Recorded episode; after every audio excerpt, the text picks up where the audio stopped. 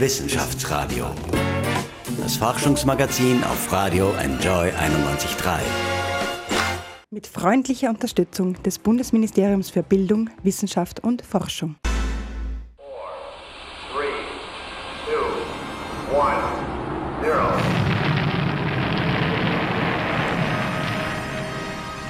In Sekunden die Grenze unserer Atmosphäre erreichen. Der Sonne entgegen wird die Welt unter dir immer kleiner.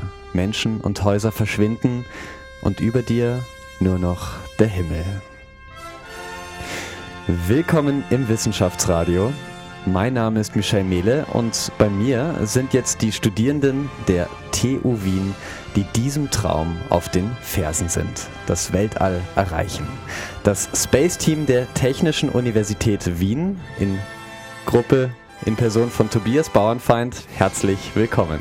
Hallo. Schön, dass du da bist.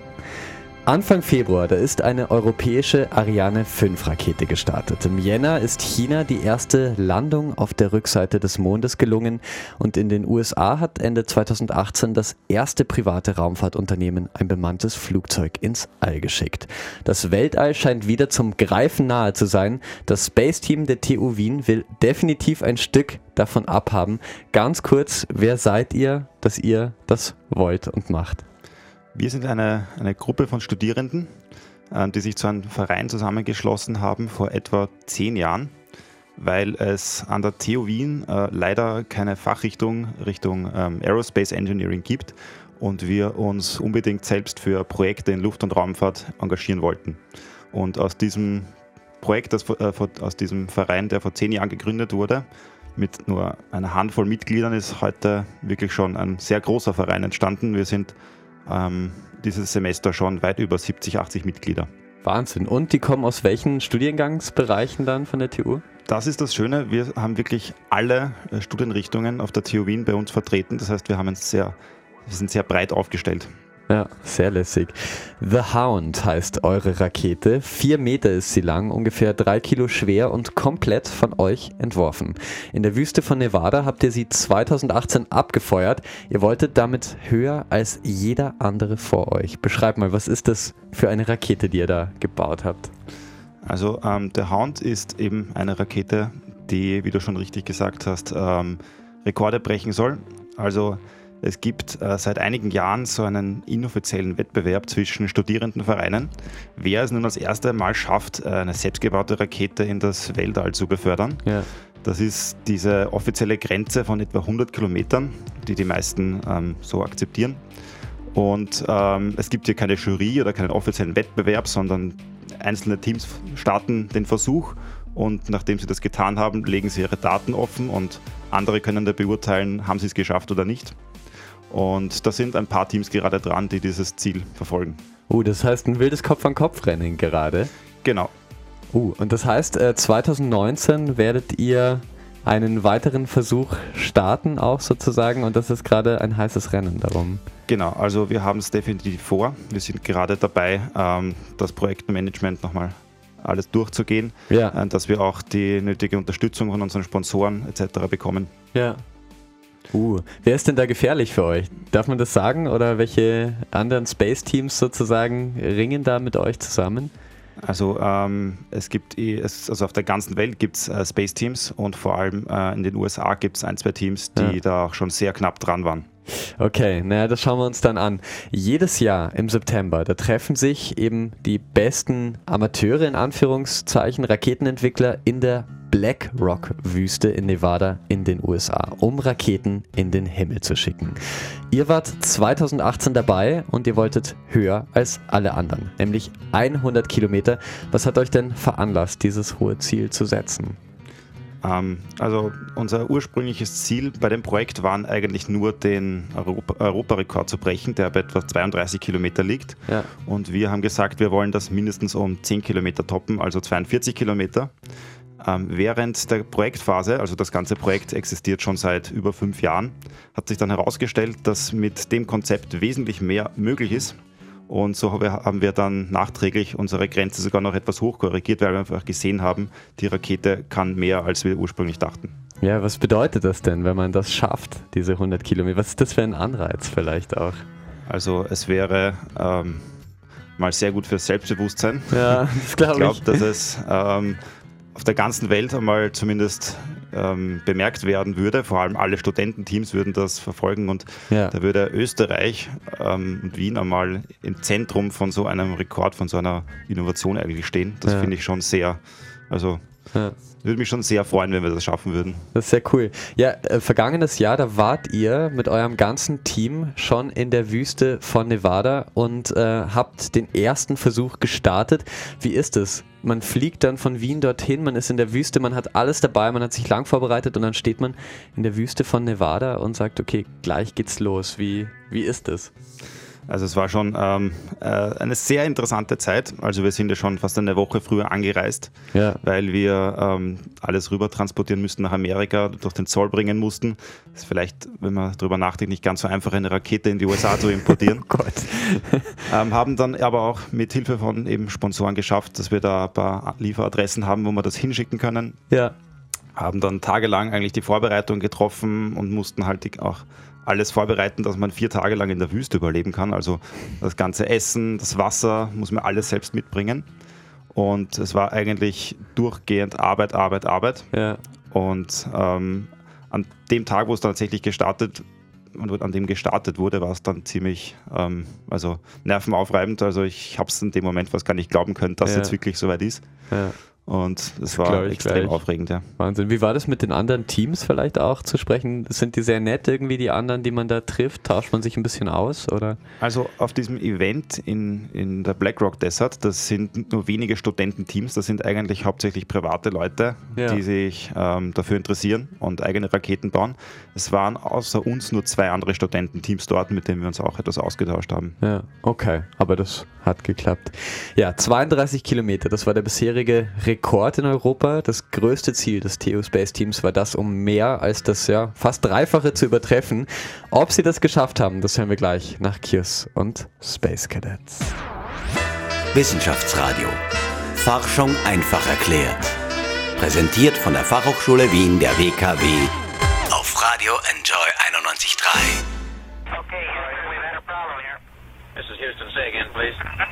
Uh, Houston, we've had a problem. We've had a main B plus undervolt. Roger, main B undervolt. 300.000 Kilometer über der Erde explodiert plötzlich einer der beiden Sauerstofftanks der Apollo 13. Was folgt, ist eine der unglaublichsten Rettungsaktionen, bei der die dreiköpfige Crew nur mit knapper Not einer Katastrophe entkommen ist. Willkommen zurück beim Wissenschaftsradio. Mein Name ist Michel Mehle. Wenn man nach den Sternen greift, dann muss jede Berechnung stimmen. Das TU Space Team war mit ihrer Rakete in der Wüste von Nevada, um den Weltrekord ihrer Liga zu brechen erreichen. Dafür hat das ganze Team ein Jahr lang hart gearbeitet. Gescheitert ist der Traum an einem Kabel. Tobias Bauernfeind vom TU Space Team ist hier. Was ist da passiert? Also wir arbeiten schon länger als ein Jahr an dem ja. ganzen Projekt. Ähm, also die Rakete ist zweistufig aufgebaut. Also mhm. es gibt eine Stufe, die vom Boden zündet und eine zweite Stufe, die dann auf einer Höhe von etwa 10 Kilometer zündet. Und diese zweite Stufe wäre dann auf diese gewollte Höhe gekommen.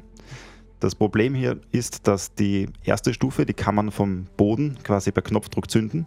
Die zweite Stufe in der Luft muss die Elektronik in der Rakete selbst erkennen, ja. wann sie zünden muss und muss das auch ordnungsgemäß durchführen. Das ist ein, ein sehr, sehr kritischer Schritt, weil ähm, man muss ja sehr auf die Sicherheit aufpassen, dass diese Elektronik nicht falsch auslöst, weil man auf gar keinen Fall will, dass diese Elektronik am Boden zum Beispiel auslöst. Da ja. kann man sehr schnell sich sehr schwer verletzen. Ja. Und deswegen sind da einige Sicherheitsmechanismen zwischen dieser Zündung und dem tatsächlichen Motor. Und einer dieser ähm, Sicherheitsmechanismen war leider falsch verkabelt. Und obwohl die Rakete eigentlich ordnungsgemäß funktionieren wollte und auch ja. den Zündbefehl zum richtigen Zeitpunkt auch geschickt hat, ist er nie beim Motor angekommen, weil eben ein Sicherheitsmechanismus blockiert hat. Ja, das ist natürlich bitter, weil man auch dort dann in Nevada ist. So viel Reise, du hast vorher erzählt, ihr habt organisieren müssen, dass ihr überhaupt überlebt in der Wüste, genug Essen mitnehmen. Das war ja noch das Mindeste sozusagen nach der ganzen, ähm, ja, nach, der, nach dem ganzen Engineering. Was motiviert dich da weiterzumachen oder euch?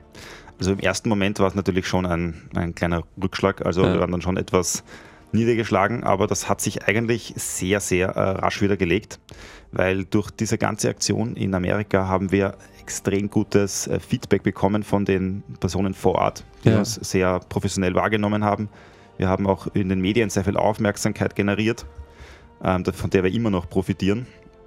Ähm, und ähm, im Endeffekt haben wir trotz dieser, dieser, dieses Misserfolgs, der eigentlich gar keiner war, die höchste Flughöhe erzielt bis jetzt, die wir jemals erzielt ja. haben. Ja. Und bis auf so einen kleinen Fehler hat eigentlich sonst alles ordnungsgemäß funktioniert. Und somit ist das bei uns eigentlich trotzdem als ein Riesenerfolg verbucht, mit einem kleinen Fehler, der halt passieren kann. Ja. Ihr hattet äh, Glück im Unglück, könnte man trotzdem sagen. Äh, bei einem Team, da hat es einen Unfall gegeben, bei dem durchaus jemand hätte sehr schwer verletzt werden können. Erzählst du das zu Hause? Also wir haben das schon erzählt, aber wie ich eh schon gerade gesagt habe, ähm, wenn man, also das Thema, mit dem wir hier arbeiten, das hat halt, birgt halt eine gewisse Gefahr. Man muss halt wirklich wissen, was man tut und wir haben da Sicherheit sehr, sehr groß geschrieben. Wir haben nämlich den Vorteil, dass wir in Europa eigentlich sehr, sehr klein beginnen mussten, ja. weil es in Europa keine Möglichkeit gibt, eine, so eine Experiment Experimentalrakete auf mehr als auf ein paar Kilometer zu schießen. Und uns sind in Europa auch schon ein, zwei Fehler passiert, aber wir haben von diesen Fehlern im kleinen Maßstab eben schon gelernt, dass wir die im großen Maßstab nicht tun. Ja. In Amerika ist es leider so, dass man recht einfach die Möglichkeit bekommt, dass man gleich eine riesige Rakete baut und wenn man da ähm, nicht vor von kleineren Fehlern profitiert, dann kann das natürlich viel stärker ins Auge gehen. Ja, also wirklich nochmal gut gegangen sozusagen. Nächstes Jahr, da seid ihr aber wieder dabei bei einem internationalen Wettbewerb, bei dem ihr sogar mit der Universität von Toronto zusammenarbeitet. Bei der Base 11 Space Challenge müsst ihr eine einstufige Rakete bauen, die 100 Kilometer Höhe erreichen kann. Ist das schwieriger, ähm, wenn eine Rakete nur einstufig ist? Du hast vorher erzählt, eure war zweistufig, da zündet dann ein zweiter Teil in der Luft. Wenn jetzt aber dieses ganze Paket, das ist ja dann doch schwerer, in die Luft muss? Äh, also tatsächlich ähm, ist es natürlich ähm, effizienter, wenn man eine Rakete in mehrere Stufen aufteilen kann, dass man, da man nicht so, so viel Todmasse mitschleppen muss. Ja. Ähm, aber man muss dazu sagen, dass die große Herausforderung an diesem Projekt nicht tatsächlich diese einstufige Rakete sein wird, ja. sondern eher, dass äh, die Herausforderung wird darin bestehen, dass wir für dieses Projekt ähm, einen eigenen Antrieb entwickeln müssen. Also die, die Antriebe, die wir für andere Raketen verwenden, ähm, die sind quasi zugekauft. Ja. Da haben wir die Rakete rundherum gebaut. Aber in diesem Projekt müssen wir tatsächlich den, den Antrieb selbst entwickeln und testen und das birgt ganz andere Herausforderungen. Ja, das nochmal vor allem über Toronto sozusagen, über Skype, das dann zusammen zu bauen, oder? Wie, wie wird das ablaufen? Oder macht ihr den Antrieb und sie machen dann was anderes? Ähm, wir ergänzen uns da eigentlich eh recht gut ähm, von, den, sag ich mal, von dem Know-how, den wir mitbringen. Ähm, wir werden ähm, einzelne Komponenten entweder in Wien oder in Toronto entwickeln. Ja. Ähm, ein paar Schlüsselkomponenten werden aber parallel in beiden Teams entwickelt. Dazu gehört auch der Antrieb. Okay, das bedeutet, dass da quasi nichts schief gehen kann oder dass das beide gemacht haben. Genau, weil wir arbeiten da geme ein gemeinsames Konzept von einem Triebwerksteststand aus, mhm. der möglichst in gleicher Form hier und in Toronto gebaut wird, damit wir quasi an, dem, an, dem, an demselben Triebwerk arbeiten können. Spannend. Drücken wir euch auf jeden Fall die Daumen. Wie ist es denn, mit dem Aerospace-Team von Toronto zusammenzuarbeiten? Hat man da Angst, Geheimnisse auszuplaudern? Gerade geht es auch um diesen Weltrekordversuch von 100 Kilometern.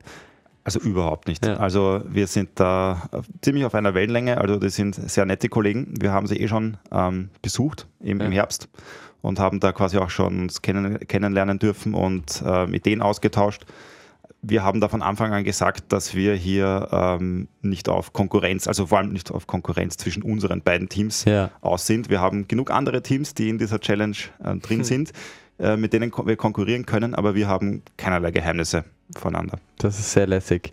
Ja, Jan Wörner, das ist der Chef der Europäischen Weltraumorganisation. Der hat vor kurzem am Rande einer Konferenz gesagt, dass er manchmal geschockt ist, wie stark die nationalen Kräfte weltweit sind und er hat appelliert, dass die Raumfahrt frei bleibt von Nationalismen. Wie siehst du das? Unabhängig von Streitereien auf der Erde hat man im All bisher immer gut zusammengearbeitet. Ja, das hat die Raumfahrt auch dahin gebracht, wo sie heute ist. Siehst du das gefährdet? Also ich teile seine Meinung definitiv. Also ich, ich, ich sehe den Sinn leider nicht, dass man, ähm, wenn man sich von der Erde wegbewegt, diese Grenzen mitnehmen muss. ja. Weil ähm, das sagt auch äh, jeder Mensch, jeder Raumfahrer, der eigentlich mal vom Weltall auf die Erde herunterschauen konnte, dass er da ein ganz eigenes Gefühl hatte. Dafür gibt es, glaube ich, sogar einen Namen dass man eigentlich mal die Welt sieht als ein Ganzer ja. und ähm, auch mal sieht, dass diese Grenzen, die da sind, eigentlich nur fiktiv sind. Ja. Und es ist wirklich eine, eine, meiner Meinung nach, blöde Idee, dass man diese Grenzen dann in den Weltraum mittragen muss. Ja, ja ziemlich spannender Appell.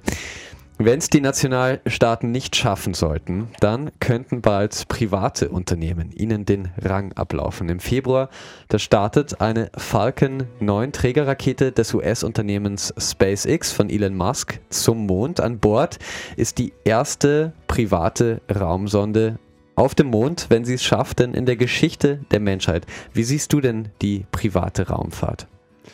Ähm, also die private Raumfahrt ist eigentlich noch ähm, sehr jung. Sie ist ähm, eigentlich zu Beginn sehr skeptisch betrachtet worden, auch von den ganzen etablierten Raumfahrern, von den Personen.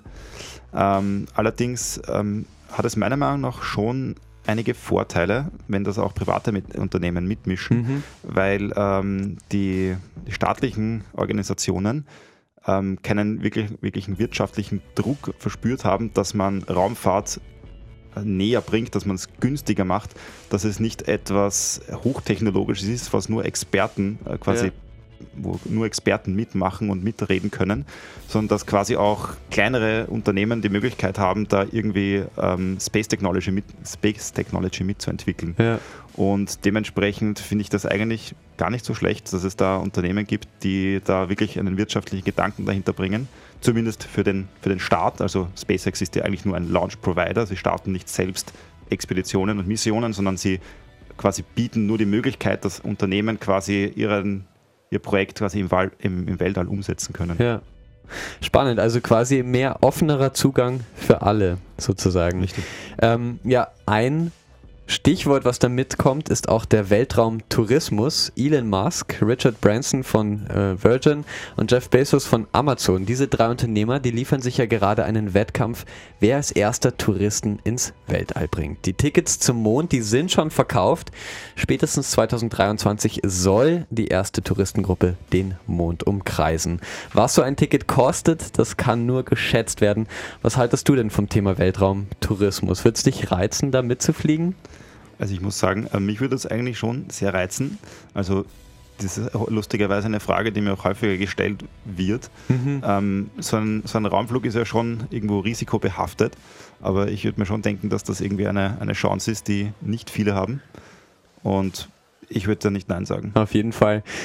Hast du auch so Gedanken, wem gehört vielleicht das Weltall, wenn dann private Organisationen beginnen, da Fuß zu fassen und quasi, man beansprucht dann ja immer, das gehört dann einem Unternehmen. Hast du da Angst quasi der Ausverkauf des Weltalls oder siehst du das nicht so?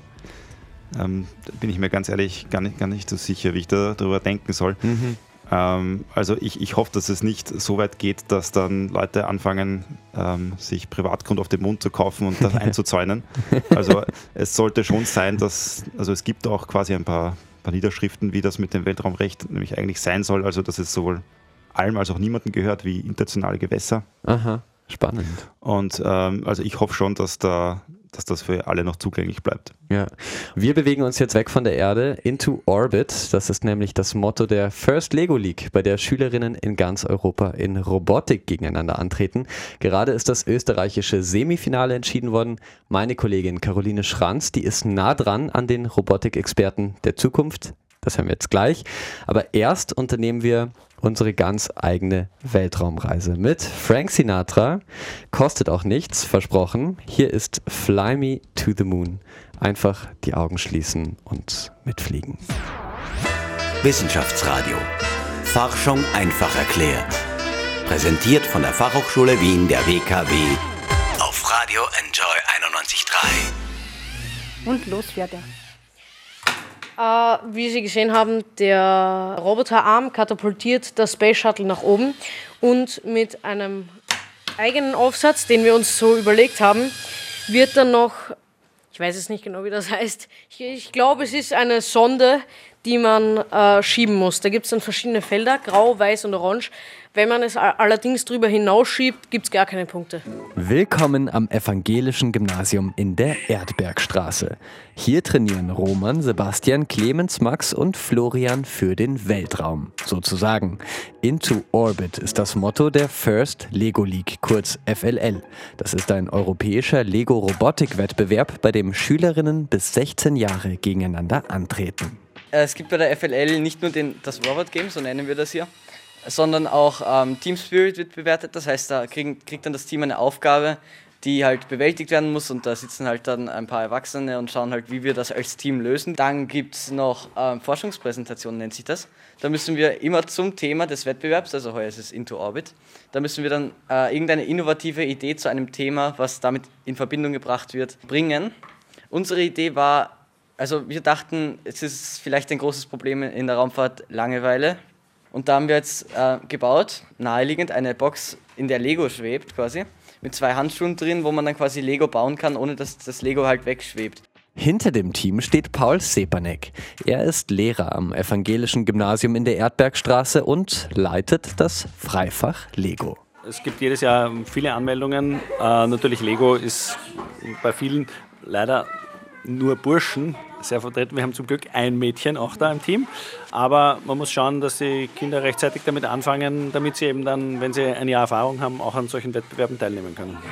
Das, was die Jungs geschafft haben, ist eigentlich auch deshalb so fantastisch, weil sie ja auch ganz viel Freizeit von sich opfern. Ja, also sie haben sich auch jetzt nach dem ersten Erfolg gesehen, okay, für den nächsten Wettbewerb müssen wir noch viel mehr Zeit investieren als die drei Stunden in der Woche die wir hier haben und haben sich dann eben in den Ferien teilweise getroffen und an den Wochenenden und jetzt werden noch ein paar extra Arbeitstage eingelegt werden, bis am 9. Februar das dann stattfindet. In Österreich gibt es ja auch ganz viele Hidden Champions eigentlich, wenn man die Bepi Colombo, die Raumsonde, die zum Merkur fliegt, anschaut. Die hat ja äh, zum Beispiel ein Hitzeschild, das in Wien gefertigt wird. Äh, das hält auch bis zu 450 Grad aus, weil ja der Merkur so nah an der Sonne ist. Also es gibt ja auch ganz viel Forschung, quasi, die auch hier in Wien passiert. Glauben Sie, sind äh, Ihre, Ihre Schützlinge irgendwann mal äh, einen der Unternehmen quasi dort zu finden? Ich hoffe es, zumindest irgendwo im Hintergrund oder als Programmierer oder als Robot-Designer. Natürlich wäre es schön, wenn irgendeiner den nächsten Mars Rover designt und baut. Ja. Bis 30. März können die Schüler des Freifachs Lego noch an ihren Robotern basteln. Dann ist das Österreich-Finale. Die drei besten Teams messen sich dann mit Europas Klassen. Ob das Team Sapere Aude vom Evangelischen Gymnasium in der Erdbergstraße dabei ist, wird sich zeigen. Aber letztlich geht es ja auch um den Spaß am Tüfteln. Also ich hatte schon mal das äh, Ziel, Berufspilot zu werden. Ähm, ob das jetzt damit zusammenhängt, ist mir nicht ganz klar, aber Lego ist auf jeden Fall auch eine sehr gute Freizeitbeschäftigung. Wissenschaftsradio. Forschung einfach erklärt. Präsentiert von der Fachhochschule Wien der WKW auf Radio Enjoy 91.3. Everything is awesome. When you're part of a team, willkommen zurück im Wissenschaftsradio. Die Raumfahrt ist ein Projekt, das nur im Team funktioniert. Unabhängig von Landesgrenzen, das beweist etwa das TU Space Team. Sie arbeiten mit dem Space Team der Universität Toronto zusammen, um ihre erste Rakete vielleicht 100 Kilometer ins Weltall zu bringen. Sie sind jetzt bei mir im Studio in Form von Tobias Bauernfeind. Hallo. Hallo. Wir haben gerade äh, einen Beitrag gehört von den ersten technischen Anfängen die Schüler in Wien unternehmen bei der First Lego League. Wie war das denn bei dir? Wie hat das alles begonnen? Du bist jetzt im Space Team und arbeitest an einer Rakete, die ihr wahrscheinlich dann in Nevada, in der Wüste von Nevada, 100 Kilometer in den Himmel schießen werdet. Wo hat das begonnen? Also ich persönlich habe mich schon sehr, sehr lange für Astronomie ähm, interessiert. Ich Ja. habe auch ein Teleskop daheim, mit dem ich als Kind schon draußen war äh, in der Nacht. Ähm, allerdings erst, wie ich auf die Technische Universität gekommen bin, ähm, habe ich auch meine Leidenschaft für Raumfahrt und sage ich jetzt einmal ähm, Aerospace Engineering entdeckt und bin dann gemeinsam mit meinem Bruder, ähm, zufällig der auch Maschinenbau studi- studiert an der TU, ähm, draufgekommen, dass es das TU Wien Space Team gibt. Ja. Und wir haben uns dann einfach mal bei denen gemeldet und wir sind da herzlich empfangen worden und arbeiten eigentlich seit gut drei Jahren dort mit. Wollte ich gerade sagen, äh, wie ist das denn, wenn jetzt jemand so viel schon von den Sternen und vom Flug ins All gehört hat und sich denkt, oh mein Gott, da will ich so gerne mitmachen. Ist das möglich? Muss man an der TU sein? Wie ist das? Überhaupt nicht. Also wir heißen Theo Wien Space Team, weil die Theo Wien uns stark unterstützt. Wir mit vielen ähm, Instituten zusammenarbeiten und eigentlich auch von Studenten von dort gegründet wurden. Allerdings sind wir offiziell ein unabhängiger Verein und haben auch äh, Mitglieder, die nicht auf der TU Wien studieren. Ja. Ähm, ein Kollege von mir, den ich, das ich immer sehr gerne erzähle, der hat eigentlich studiert Philosophie und Germanistik Ach. und ist eigentlich der, sag ich mal, das Brain bei uns, was, was Antriebe anbelangt. Tatsächlich. Wow, das ist quasi ein Hobby-Engineer, der das äh, richtig perfektioniert hat. Richtig. Ja, im Sommer 1969, also vor 50 Jahren, da haben mit Neil Armstrong, Buzz Aldrin die ersten Menschen den Mond betreten. First Man, der aktuelle Hollywood-Film zur Mondlandung, der ist bei den Oscars für die beste Filmmusik nominiert worden. Das hören wir jetzt auch gerade. Was bedeutet dir vielleicht dieses Jubiläum? 50 Jahre die Menschen am Mond.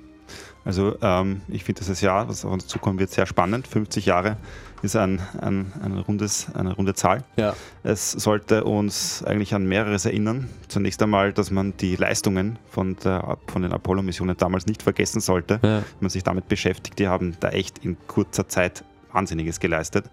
Sollte uns aber auch irgendwie zum Denken anregen, ähm, warum wir eigentlich seit 50 Jahren, seit knapp 50 Jahren nicht mehr dort waren weil ähm, auf verschiedenen Ebenen irgendwo der Wille fehlt. Es liegt nicht daran, dass wir nicht können, ja. wie viele Leute auch behaupten, dass es irgendwie, manche, manche behaupten da in, in Verschwörungstheorien, dass die Technologie verloren ging etc.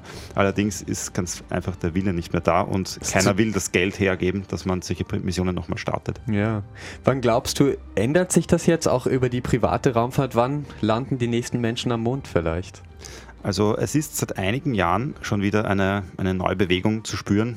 Es hat auch einen Namen New Space, ähm, die mhm. genau ähm, das eigentlich ein bisschen wieder ändern soll, dass eben private Unternehmen in diese ganze Raumfahrt einsteigen und das alles wieder etwas zugänglicher machen. Und ähm, von meinem Bauchgefühl her glaube ich, dass es wirklich in den kommenden Jahren wieder soweit sein wird, dass wir Missionen zum Mond etc. Äh, starten können. Das wäre ja cool. Ja, wer weiß, äh, wie lange das dann noch auf sich warten lässt. Eine neue Star Trek-Serie ist am 17. Jänner gestartet. Der neue Terminator-Film kommt dieses Jahr in die Kinos und natürlich im Dezember. Da kommt der nächste Star Wars-Film, Episode 9. Schaust du das? Meine Kollegen werden mich vielleicht hassen, weil da schon einige Fans gibt. Ich persönlich ähm, habe mit Star Wars nie so viel anfangen können. Ja, hast du das nicht gesehen. Andere Sachen, die dich vielleicht doch ein bisschen inspiriert haben? Ähm also extrem begeistert hat mich das Buch äh, Der Marsianer.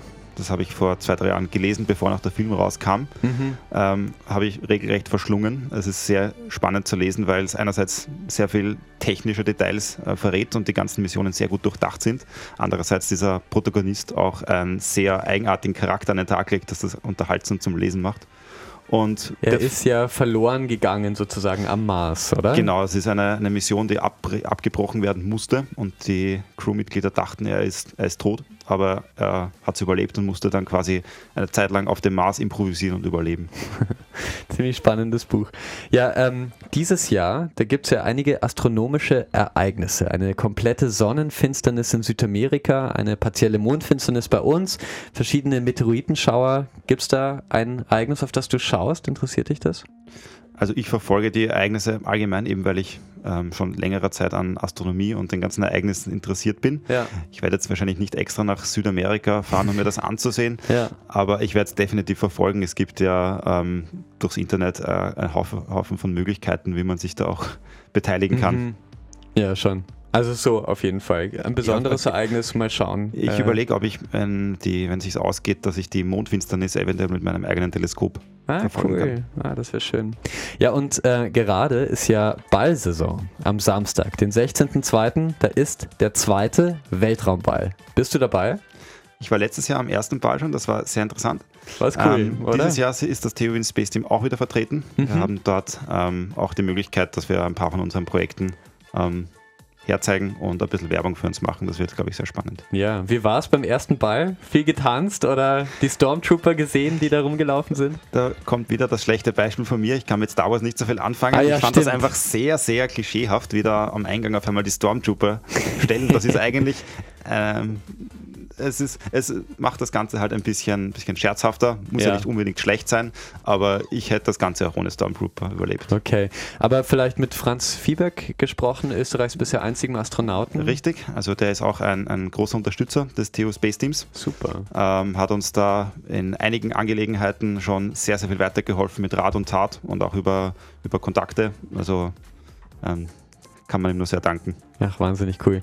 Hast du vielleicht noch einen Musikwunsch zum Thema Sterne, was wir gleich spielen können, zum langsamen Abschluss der Sendung? Also ich bin ein ziemlicher Fan von ähm, David Bowie. Ja, cool. Ich mag auch den Song, der in dem Film Der Marsianer vorkommt. Das ist uh, Starman. Ah, okay, sehr lässig. Okay, dann spielen wir gleich Starman.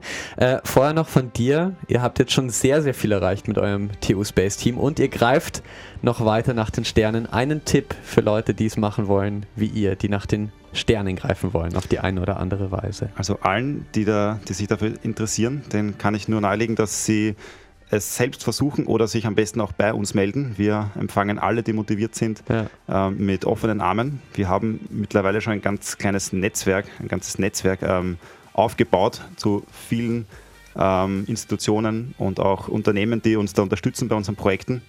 Ganz hervorheben möchte ich da auch die Forschungsförderungsgesellschaft und das Bundesministerium für Verkehr, Innovation und Technologie, mhm. die uns da Jahr für Jahr ähm, bei unseren Projekten unterstützen und das eigentlich erst möglich machen, dass wir so viel zum Erzählen haben. Sehr cool. Ja, hast wirklich sehr, sehr viel erzählt. Vielen Dank, Tobias Bauernfeind, dass du heute da warst. Ich danke. Im Wissenschaftsradio. Es war eine wahnsinnig spannende Sendung. Wir haben irrsinnig viel gelernt, wie das überhaupt geht, wie man eine Rakete ins All schießt und was alles damit zusammenhängt, wann vielleicht die nächsten Menschen ja wieder den Mond betreten, um den Mond fliegen. Ein irrsinnig spannendes Thema. Ja, also das TU Space Team für alle, die das noch mehr interessiert. Und jetzt zum Abschluss, bevor David Bowie noch für uns singt, kommt Casey Musgraves. Sie ist die Grammy-Gewinnerin des Jahres sozusagen. Ja, und passend zum Thema gibt es einen Song Space Cowboy. Vielen Dank, dass ihr dabei wart beim Wissenschaftsradio. Wissenschaftsradio, das Forschungsmagazin.